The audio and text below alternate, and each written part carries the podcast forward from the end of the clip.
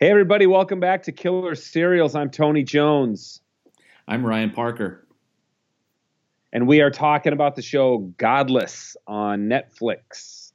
And today we're talking about episodes three and four. Episode three is called Wisdom of the Horse. And uh, it's a lot about Roy teaching Truckee how to ride a horse, how to break a horse and ride a horse. And Bill has this pretty, I, I, it's one of the reasons I love Bill so much, Ryan, is there's this very cool, like the guy can barely see, but he's able to kind of reimagine Roy's stand against Frank's gang. Bill is kind of tracing Roy's steps in the showdown, right, when he robbed Frank yeah. and his gang. And yeah, he can't see, but he has this great vision. And, you know, he goes from being just a sheriff to a detective. I really liked it. Mm-hmm. And then we've got episode four is called Fathers and Sons. It, it, it's a funny episode. It bounces around a lot between characters. I thought it was a little jumpy. And it also suddenly, which hasn't really been a big part of this show, but suddenly there are all these extended flashbacks. So we're getting backstory on multiple characters. We've seen, look, we've seen flashbacks because the opening scene of the show was a flashback because everyone in Creed is dead, you know, yeah. And we kind of, that unfolds how that happens over time.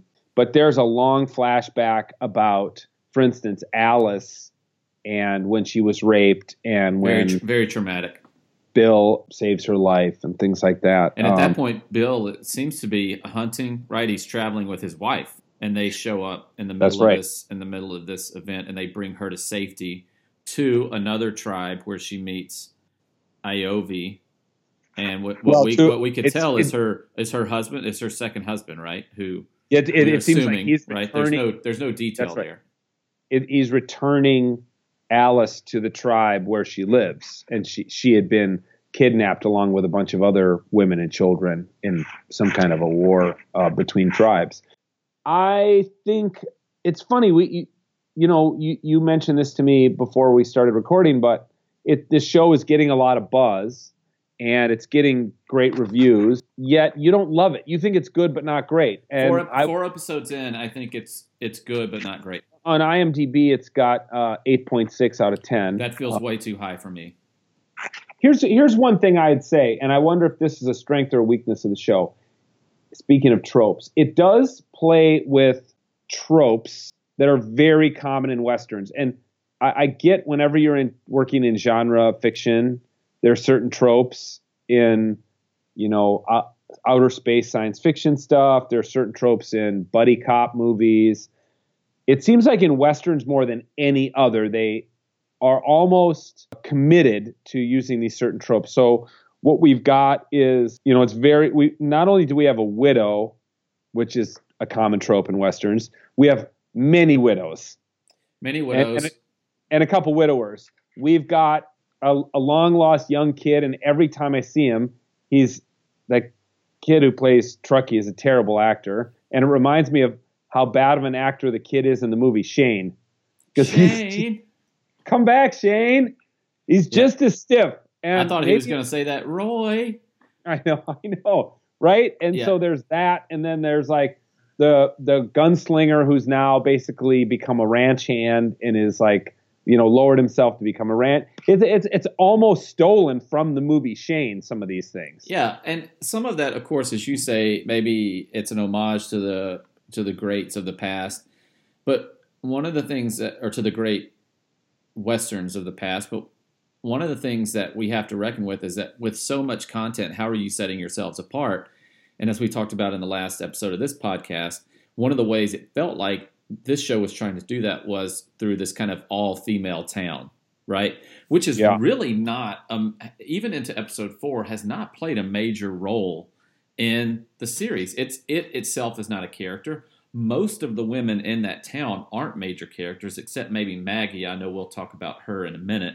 But it it's not doing anything different. I mean, you have, when you talk about Truckee and you talk about Native Americans, you have this idea of, and I'm I'm going to use these terms because they're uh, kind of been long used in these studies, but you have the idea of the noble savage, or the, maybe it's a ghost that's following Bill around on his investigation. Then you have Truckee, who is kind of just portrayed as weak, um, ineffective. And a lot of that I blame on the writing.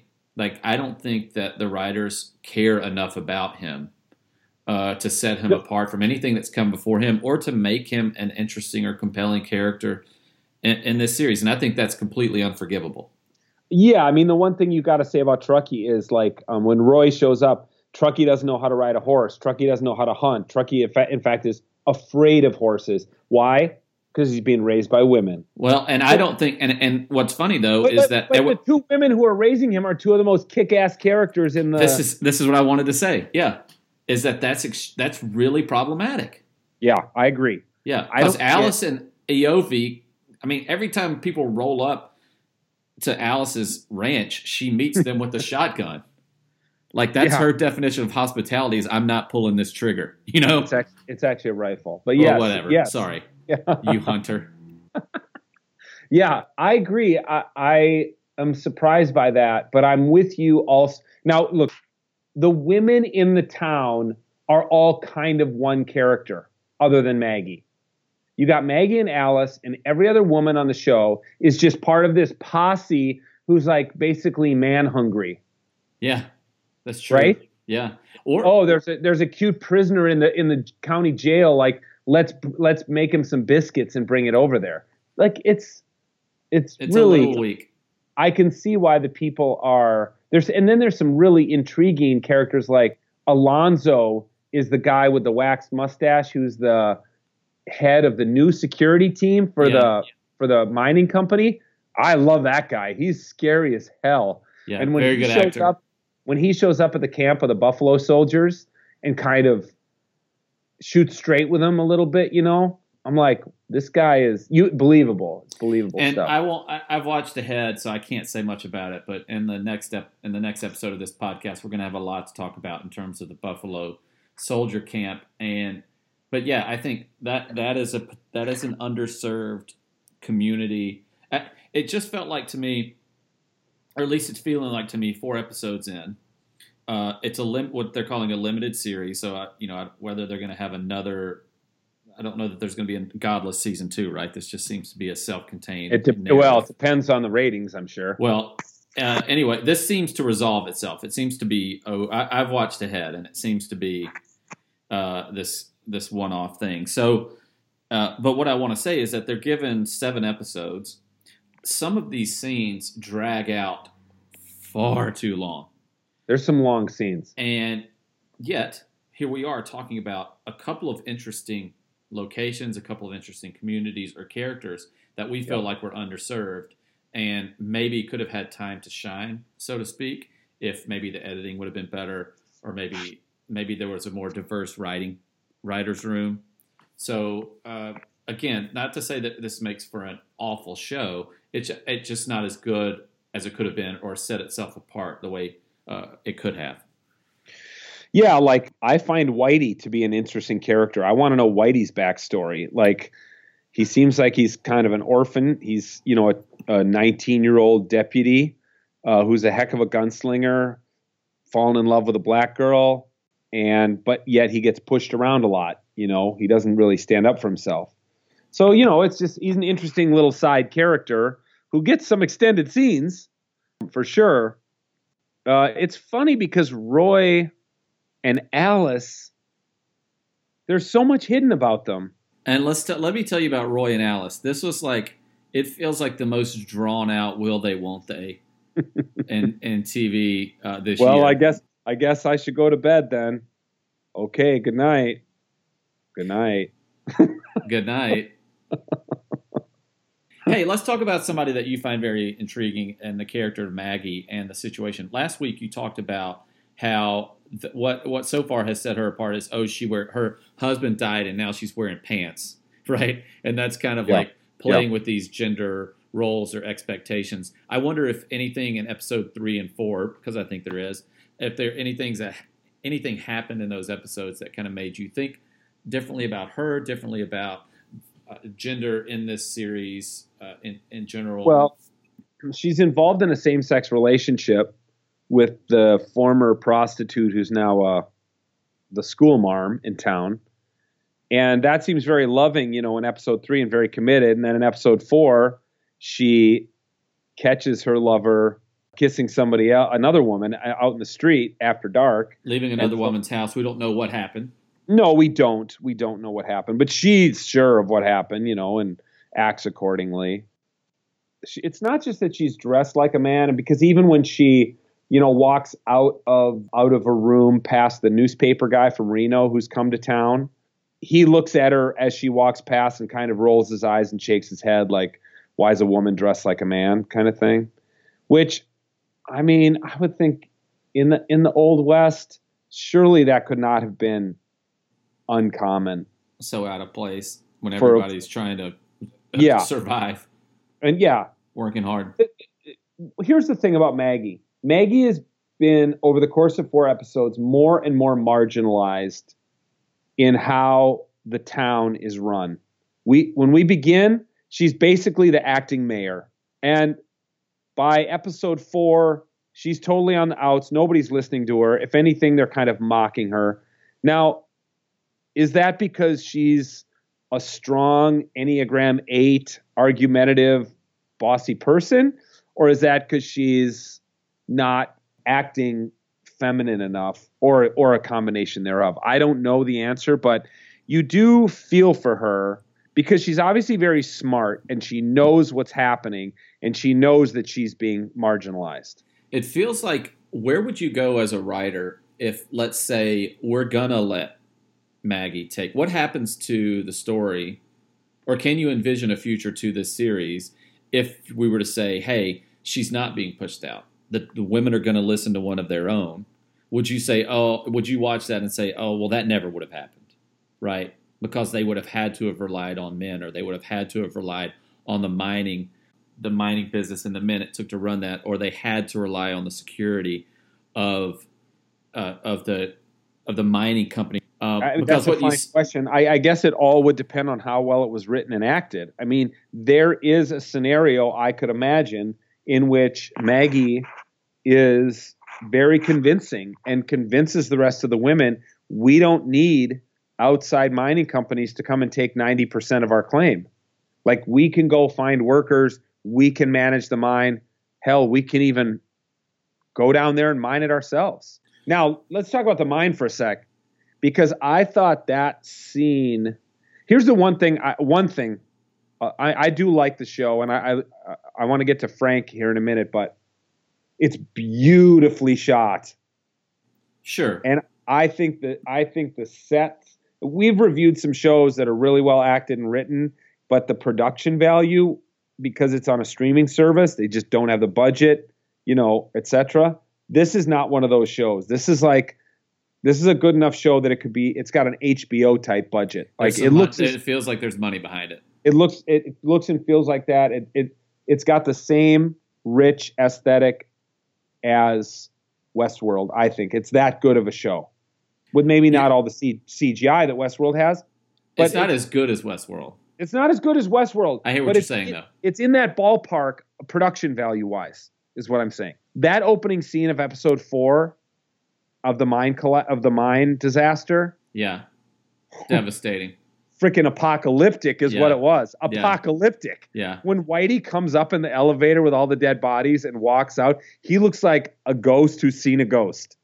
But could you imagine? I mean, I think it does a great job of conveying that, of in one fell swoop, you know, half yeah. the town is gone. I thought that was, when they do stuff like that, I thought, oh, that is, that's, that's pretty yeah, amazing. Like, I liked, uh, I liked the, as we've already said, Bill's investigation or Bill's envisioning of what happened. You know, I do like some of the flashbacks with Roy and his brother that we see in episode four. Yeah, right, where they real where we learn They're what orphans. happened to them and and and how and where they went. You want to okay. talk about Frank though? Let's. I want to ask you a question. Okay. When Frank shows up at the house that's under quarantine with smallpox, do you find it believable?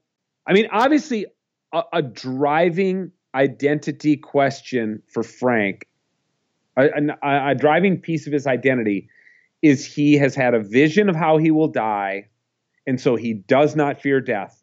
because he's not going to die from a, a, a sheriff shooting him. He's not going to die from the smallpox. He's not going to die from Roy Good. Like, he knows how he's, how he's going to die. Okay, whether we think he's accurate or not is kind of immaterial because he is totally convinced that he's right. So he lives his life in a way that he fears nothing. So my question is this. When he sticks around that quarantine house and he's going to minister to these dying people, and she calls him pastor, by the way, because he's got that collar thing on at the time. Do you believe it? Do you believe that Frank has that side of him?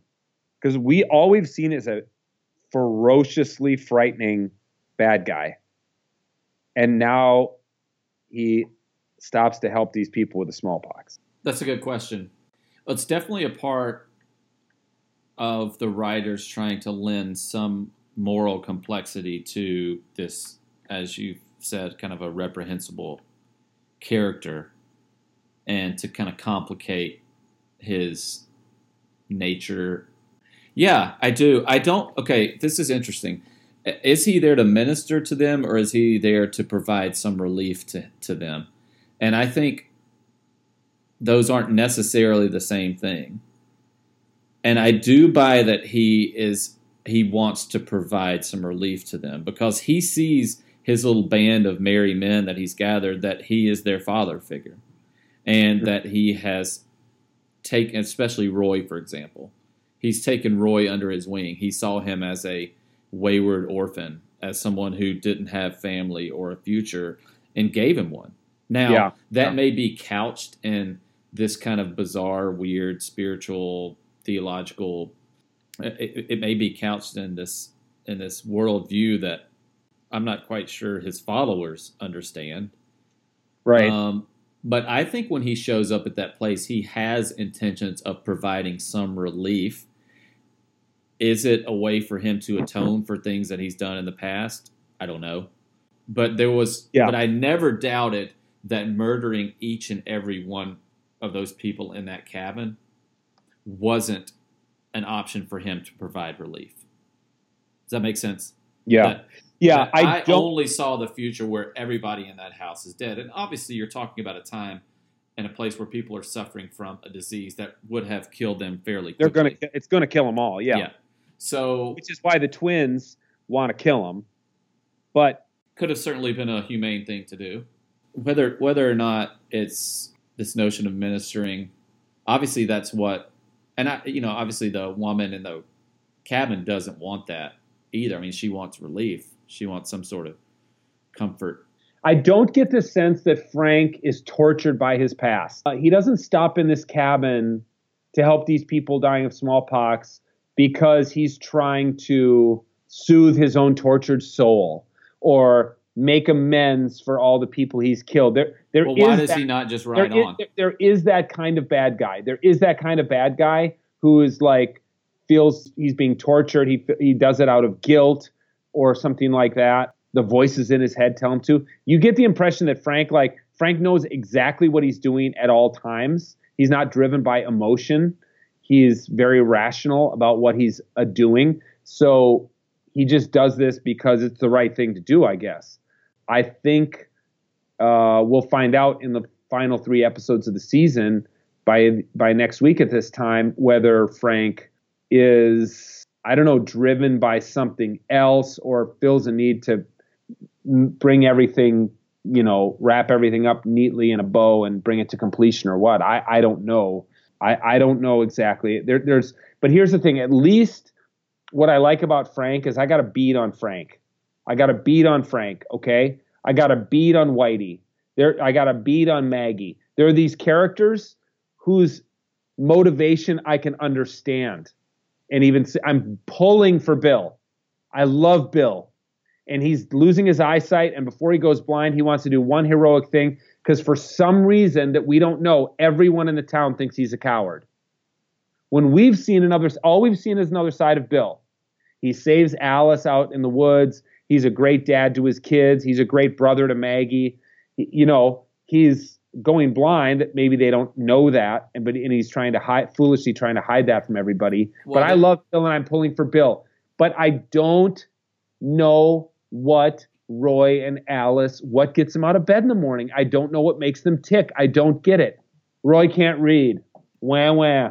You know, not that compelling. Yeah. Well, Alice, I mean, I think Alice's is simply survival, right?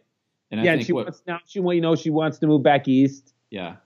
And but Roy's is not revenge either, because it's odd when you see in Bill's kind of repiecing together of the theft and the runaway, like it feels like he his vision is that Roy wounded Frank on purpose when Roy could have easily blown his head off. Oh yeah, oh yeah. He like it shows him move the move the rifle. Yeah.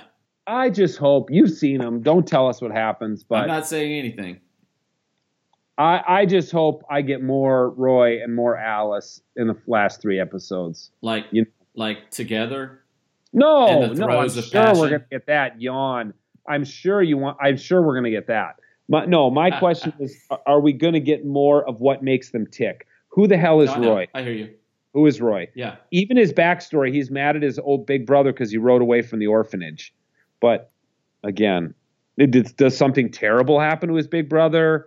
And we're, tr- you know, I don't know. Anyway, uh, I I do like the show, and I I particularly love the character of Bill.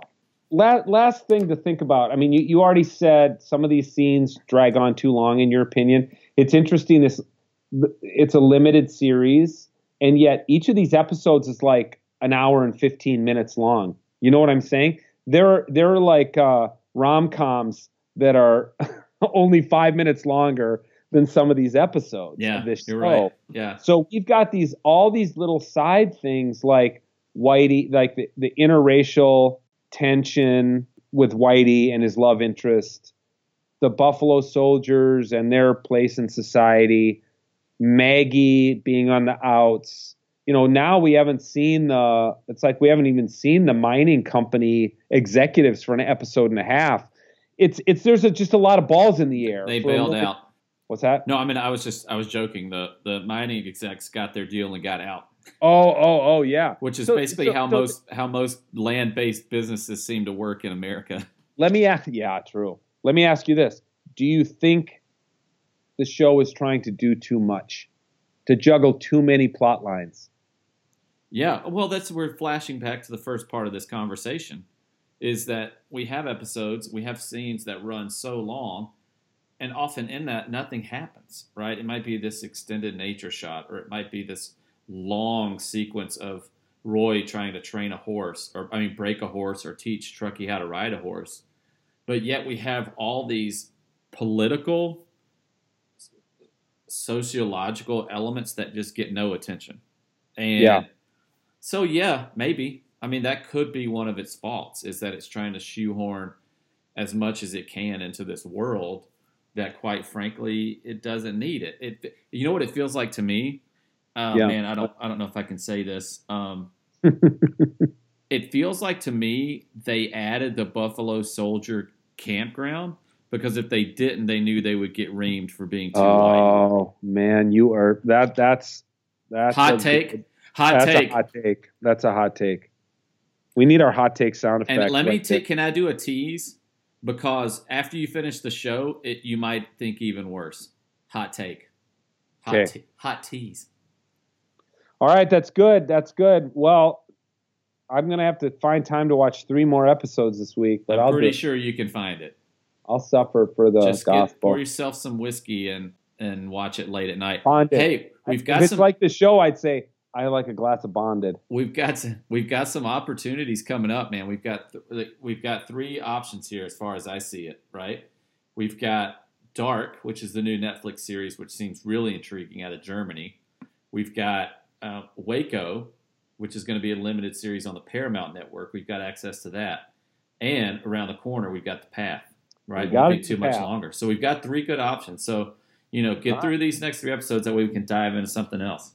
All right, good deal. Yeah. Well, thanks everybody for listening to Killer Serials. We're glad to be back. Man, the good T V just keeps on coming. It's hard to keep up. There's so much good television out there. So we love it. Thanks we love for it. sticking thanks, with us, people. Thanks for listening. And uh, find us on some social media. And we'll talk to you next week. Goodbye. Hi. There's eighty-three good men. Is the power gone in less than five minutes.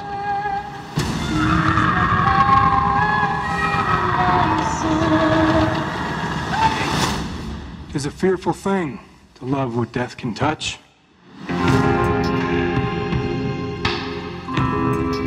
Where are all the men at? Dead. Bob took them. All of them. How has the town fared without any men around? Someone's got to look after things around here. A town full of ladies. Bang, bang. It's ripe fruit for the wicked. Bang, bang. Frank Griffin's been looking for Roy Good. He's going to kill anyone that Roy Good loves or cares about. The good people of Creed let him walk their streets. Now they don't have no streets. Bang, bang. When he finds out who's living here, bang, bang. God help you folks. Mister, we're a lot fucking stronger than you think we are. There's something I gotta finish.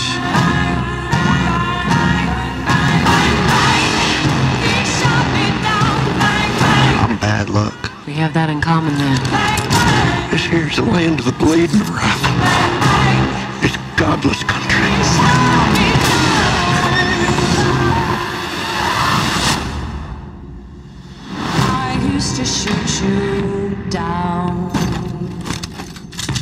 So talk about this like civilized folks. Sure, come on in. I suggest we all first lower our weapons. Whoa.